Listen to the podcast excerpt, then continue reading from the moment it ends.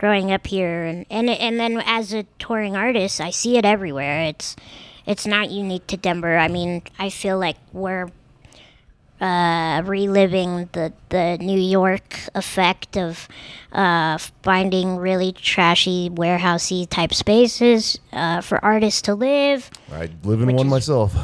Right by Matchbox, and now they're redeveloping all that to an arts district that no artist can afford to live at. So, yeah. And what I was also talking about on this mayoral campaign, which I think is so important to any politician, and what's infuriating for me, why I have a hard time wanting to participate in this quote unquote American democracy, is that, like, we still haven't really taken account for the fact that this is stolen land and that this is indigenous people's property, that we showed up and claimed this is now ours. And so, like, if we're going to try to heal from this generational trauma, like, gentrification is, you know, modern day colonization, and it's really easy now to, like, remove the violence from displacement when you say gentrification, because our food's being gentrified, and gentrification is like this hashtag buzzword, which is awesome that everybody's talking about it now, but we're also, like, not seeing how violent it is now because it's just like a buzzword. And so I was really trying to, like, hit point, you know, hey, gentrification is colonization, and we're not going to, like, move forward if we don't recognize that this is Arapaho, Cheyenne, Ute land first. And so I wanted, like, reparations and redistribute the city-owned land. And, yeah, I brought up the point that, you know, there's enough vacant luxury condos, apartments in the city right now to house the entire state's homeless population. So it's not about growth. It's not about, like, money and investments. It's just about priorities. Right. You know, like, it's about capitalism. Yep. So we could, like, argue all day on the stage, but, like, the truth is there's plenty of space now. And, like, if as artists, we're really good at taking advantage of the things that we have and using our limitations to dream up something new. So I was, like, trying to roll this campaign, like, from an artist lens, like, hey, we're not going to live in this box that you're saying has to be the way. Same with campaigning, like, you know, we see campaigns be this really big energy push for policies and maybe human rights, hopefully, and all this stuff, and you raise all this money, and then at the end of the day, only one person wins. Right. And all those signs fill up a landfill, and all the mailers go in the trash, and all the energy and, like, money and resources and investment that people make is only about this, like, temporary campaign. So when I jumped into the race, there was I don't know if you know Kayvon, he owns, like, Sexpot Comedy. He's invested in comedy well, but he was the only person in the race at the time, and he had already raised $100,000 for his campaign. And I was like, oh, my God, can you imagine what we could do with $100,000?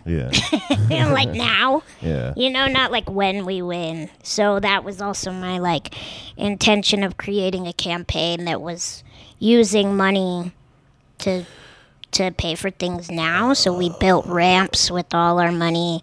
We fed people with all our money. We threw parties and paid artists with all our money, because I don't have, like, a box of shitty campaign material, right, like, that I have to throw away. That is so cool.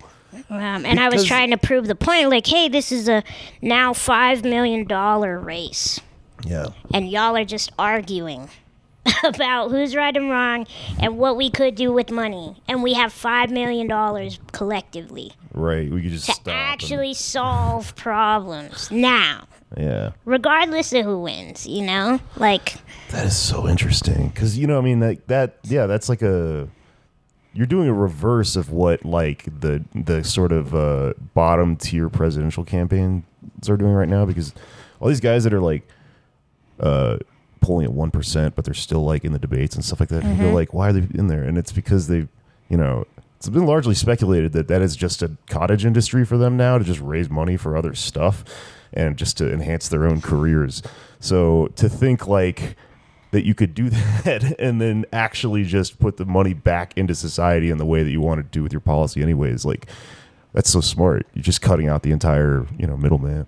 Yeah, and I was like, I mean, I'm sure you and I like see these people who decide to run for an entrepreneurial move, and as much as we agree with like maybe what their talking points are, it's hard to trust because you're like, well, if you have all this money for your campaign, like why aren't you just doing it instead of talking about like what you will do? Yeah. And so yeah, it just made sense to me, but also like, and the reality is, which is a whole nother industry complex, is like it's always campaign season somewhere.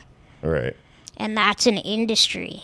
I mean, like, you should see the amount of mail that I was getting that was like, buy your signs and buy your T-shirts and buy this and buy that. And, like, people were emailing me like, hey, I want to work for your campaign, like, from all across the country. And I'm like, wait, I don't think you understand where we're putting our money, you know?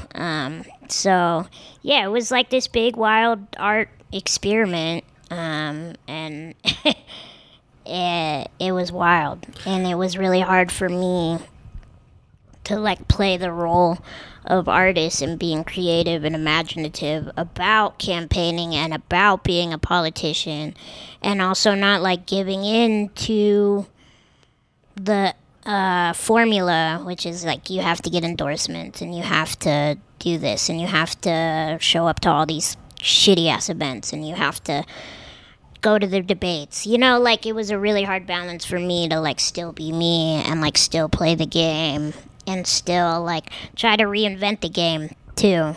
Yeah.